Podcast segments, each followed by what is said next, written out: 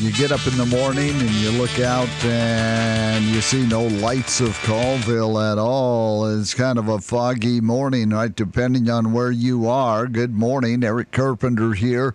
It is a Wednesday and definitely foggy conditions out there.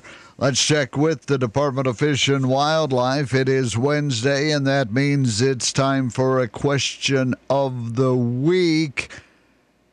Talking about coyotes. Hi, everyone. I'm Candace Bennett with the Washington Department of Fish and Wildlife out of the Colville office. At WDFW, we get a lot of questions from members of the public. We've recently been contacted by several people having concerns about coyotes, specifically in the winter and in urban environments. And they are wondering if there are measures they can take to discourage the animals from frequenting their properties. So, just so everybody knows, coyotes live in every environment in Washington. And we have been hearing from people recently that they've been seeing coyotes in urban areas and cities, which is totally normal. In places like Los Angeles and Chicago, they've estimated populations of coyotes over 5,000 within the city limits. So coyotes definitely can live in urban areas all the way out to the wildlands. But some of these reports have included sightings during daylight hours. So seeing coyotes during any hour of the day is actually normal. So coyotes are extremely adaptable, especially when they live in close proximity to people. But really, they change how they use their territory, so what times of the day, based on food availability, and then also to avoid issues, whether that be with humans or with other carnivores or vehicles. And so they're extremely adaptable. In areas where people overlap with coyotes, prevention is the best tool for minimizing those negative interactions. And this is also applicable to other wildlife. So the first line of defense in preventing conflict is avoiding feeding them. That's always one of the top things that we share with people, and coyotes are no different. And this also includes those intentionally feeding, but usually what we see a lot is the accidental feeding. And so, an example that seems to draw in coyotes a lot is if you're feeding domestic dogs and cats outside. So, that dog and cat food can be a really big draw for coyotes. But also, sometimes we've had reports of them getting into garbage or actually taking uh, small to medium domestic animals, for example, chickens, cats, small dogs, things like that. So, that does happen. But when wildlife, including coyotes, receive those food rewards, this can increase their frequency in and around people.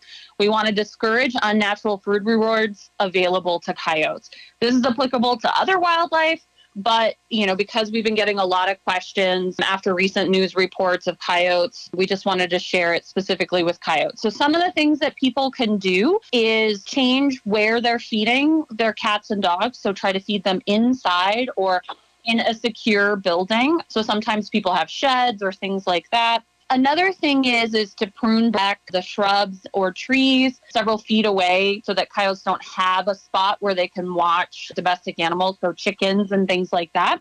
So you're reducing those hiding spots. If you have chickens, we have some great designs online on how to fortify chicken coops, specifically putting a fence skirt into the ground so that coyotes can't dig. But also, what people don't realize is coyotes are really great climbers. And so having a top on their chicken coop is really important to help keep them out. Some of the really neat things that you can do to reduce coyotes getting into a fenced area, you can actually put rollers on the top of fences, and we have a design on our website that shows you how to do it. It's pretty simple because coyotes will like to climb up a fence. So, for example, like a chain link fence or a field fence. And if there's a pipe on usually like a metal smooth wire. So essentially, when they get to the top, they can't crawl over because there's a pipe that rolls and they fall off. So that's one of the cool ways that you can keep coyotes out, and it's pretty simple.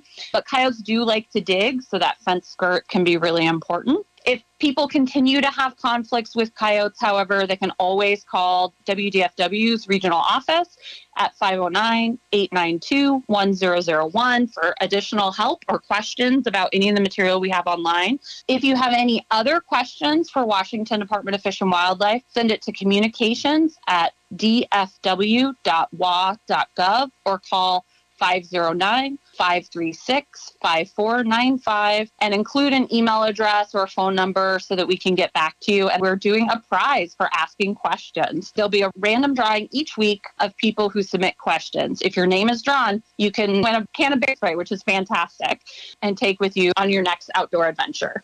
Tune into the news Wednesdays at 7, 8, noon, and 5 for the Washington Department of Fish and Wildlife Question of the Week. Email your questions on fish, wildlife, habitat, hunting, and more to communications at dfw.wa.gov. Or you can call 509 563 5495 and leave us your question. We will answer one question every Wednesday.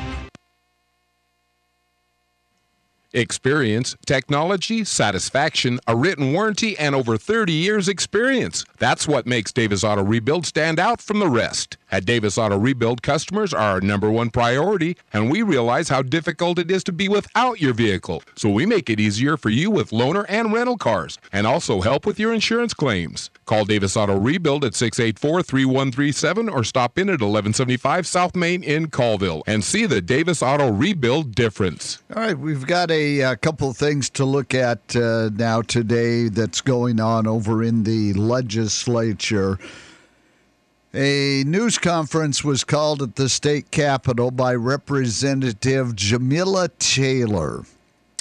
A Democrat from Federal Way and wants to make Washington once again a first in the nation legislation. It's a bill that addresses the history of housing discrimination in Washington state. Okay, and you got to be really old to um, fall into this category. The uh, Jamila Taylor wants a one hundred dollar per document recording assessment. This would establish a covenant homeownership account and uh, provide down payment and closing cost assistance to people that are identified in an initial covenant home ownership program study. And she wants this study to be completed by the end of the year. And it is as impacted by restrictive real estate laws. Um, got to be a first time home buyer to get the money.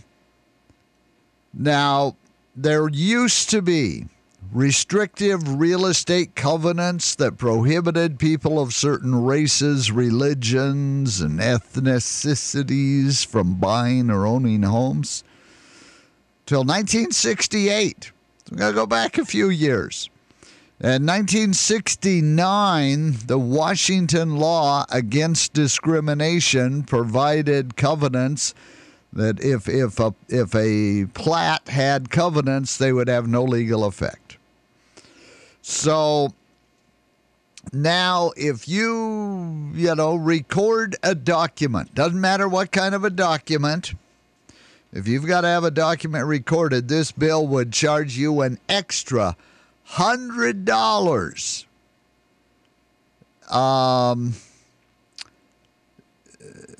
people who might not like the hundred dollar fee for the program doesn't think it impacts them. Taylor, philosophical and pragmatic. Um, we, we, we, we have a, a dandy lieutenant governor, Denny Heck. Denny Heck says, I don't know anybody that would say it's acceptable that black families as a percent are fewer than half have home ownership than white families. I don't know anybody that would resent the document recording fee. Uh, given that the average net worth of a black family is one eighth of a white family, I don't know anybody that would ever answer that way. I'll tell you what, Denny Heck, you add another hundred dollars on top of the already outrageous recording fees that uh, the legislature has already put on Washington documents. And you are just it, it's just another hundred dollar tax every time that you have to go record something with the auditor's office. So that is a proposal. Um, another one of the many bills that are floating around over in Olympia that uh, we, we, we want to make good on things from back in the 1960s that uh, we've corrected, but that's not good enough. We want to add $100 every time anybody records something.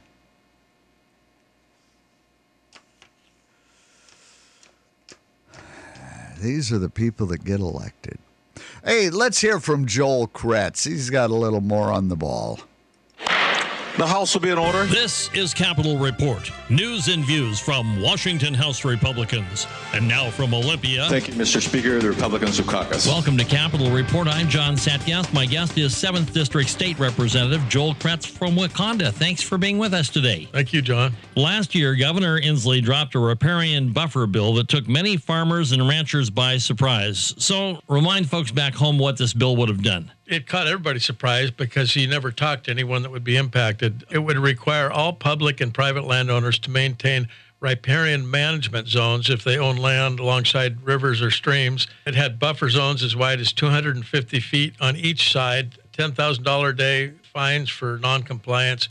Huge regulatory program, big hammer. Washington's already got 66 riparian related programs. We didn't need another one and it really would have hammered agriculture in this state. It instantly, tens of thousands of acres of land becomes unusable with the stroke of a pen. And I think where we're at right now is Inslee realizes we were able to kill that, and he's lost all relationships with agriculture and farming. Don't think he really cares. He doesn't give up very easily. I understand he's got another bill that's come back this session. You're a longtime member of the Ag and Natural Resources Committee. So tell me what you're seeing this year he came back with his new riparian buffer plan, and it was, I will say, better than last year. But it was more of a carrot instead of a stick to a point. But the problem was there's still future regulatory elements in the bill. You know, there's kind of some things that sound good, starts voluntary, but there's metrics, and if goals aren't met really quickly, it goes regulatory within about a year and a half. I've really got to commend the chair of the committee took a look at it, talked to some of us, and, and he said there's nothing going to pass out of this committee unless it's got bipartisan support, which is unusual, almost unheard of in Olympia. So the governor's bill is dead. We've been working on a new bill to address some of the issues. It's House Bill 1720. Take a look, folks. It is really a different approach as anything I've ever seen over here. It's been negotiated by a few of us working with agriculture, with the tribes, with some of the timber industry we've talked to and it is going after some of the same goals of improving riparian habitat, but it is completely unregulated. There's no regulation to it. It's all volunteer work with your local conservation district, and if you don't want to do it, don't do it. State Representative Joel Kretz, thanks for bringing us up to date on these issues, and thanks for being with us here on Capitol Report. In Olympia, this has been Capitol Report from Washington House Republicans. Follow us on Facebook, Twitter, and Instagram. For more information, go to houserepublicans.wa.gov. The House is now adjourned.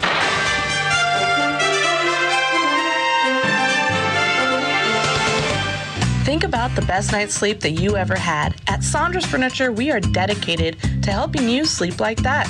With breakthrough solutions to help relieve pressure, aches, and pains, keeping cool if you sleep hot, and even automatically detecting and responding to snoring. So you get that deep, comfortable, undisturbed rest you deserve. Skip the trip to Spokane and trust your local furniture and mattress dealer. Plus, interest free financing for one year at Sondra's Furniture, making houses into homes. Well, the uh, city of Chewelah, they are getting some money from the Washington State Recreation and Conservation Office. The request for funding approved $95,000 to be dedicated to the development of a parks, recreation, and open space master plan for Chewelah. Uh, it says the city has been disadvantaged in prior funding requests in recent years to build new recreation facilities due to a lack of a uh, park recreation and open space plan. So now they've got $95,000 to do this plan. And um, the mayor says it's exciting news for Parks and Recreation. The mayor is establishing a task force interested in aiding development of the plan. The mayor's task force will meet monthly and collect public input regarding recreation needs in Chewelah. Now, part of the plan, it also is going to include looking at a regional trail system from Kettle Falls to Deer Park. The uh, city council member, John Kaboski, will be representing the city and the Parks and Recreation Committee in this project. Larry Fetter, he's been hired to lead the planning process. He is a consultant skilled in parks and recreation and public planning. He lives in Chewelah.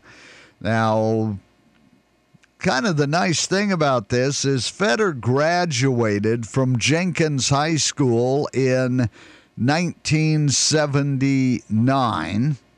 Got a degree in parks and recreation from Eastern Washington University.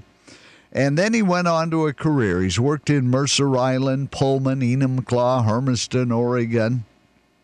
Good grant writer for Parks and Recreation.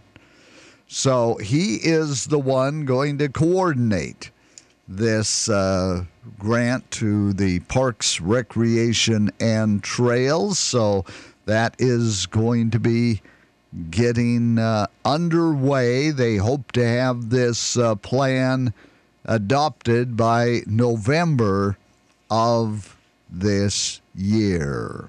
Vaughan Brothers Lumber specializes in forest improvements and thinning treatments that add value to the forests for people, products, and the environment. We are currently purchasing saw logs, tonwood, chipwood, and also timberland. Contact Vaughan Brothers today at 509 684 5071 or for more information go to www.vaughanbrothers.com. Colville, yeah, they were victorious last night. Uh, took on Medical Lake. It was a good close game for the first three quarters. Um, but the final, Colville 49, Medical Lake 38. We had that game on the radio last night. Um, Colville went on a big 17 10 run in the fourth quarter to secure that win. Olivia Ortner, 10 points. Jordan True, a team high 20 points, 12 points from the free throw line. So, coming up next for the Colville girls is going to be Deer Park. And that's going to be Thursday evening at West Valley High School.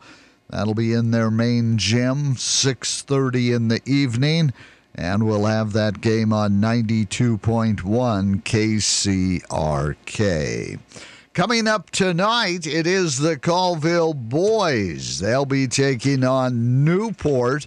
That'll be at 6 o'clock. That'll be on uh, KCRK. Earl Adams will have the play by play.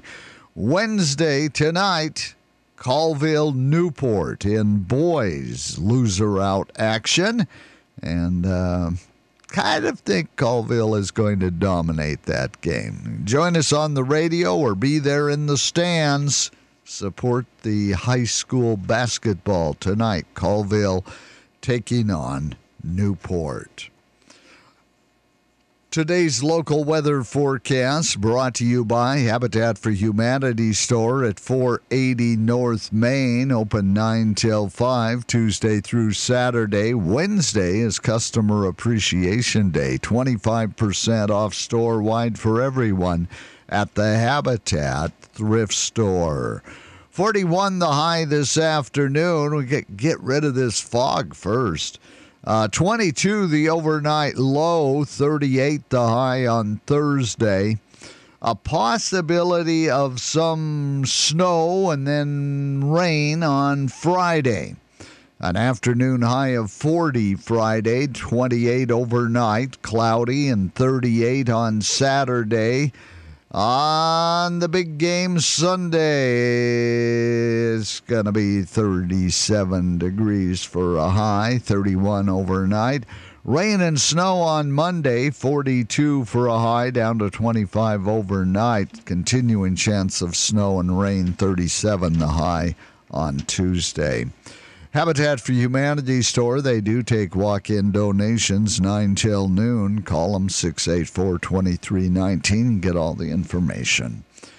No wind on this Wednesday morning. Uh, the barometer it is uh, way up there, 30.40. High pressure in the area. Again, no outdoor burning allowed. Kind of an everyday, everyday deal anymore. It is 26 degrees here at the radio station. Temperature going down just a little bit. 26 minutes past 7. Eric Carpenter with you at KCVL, KCRK.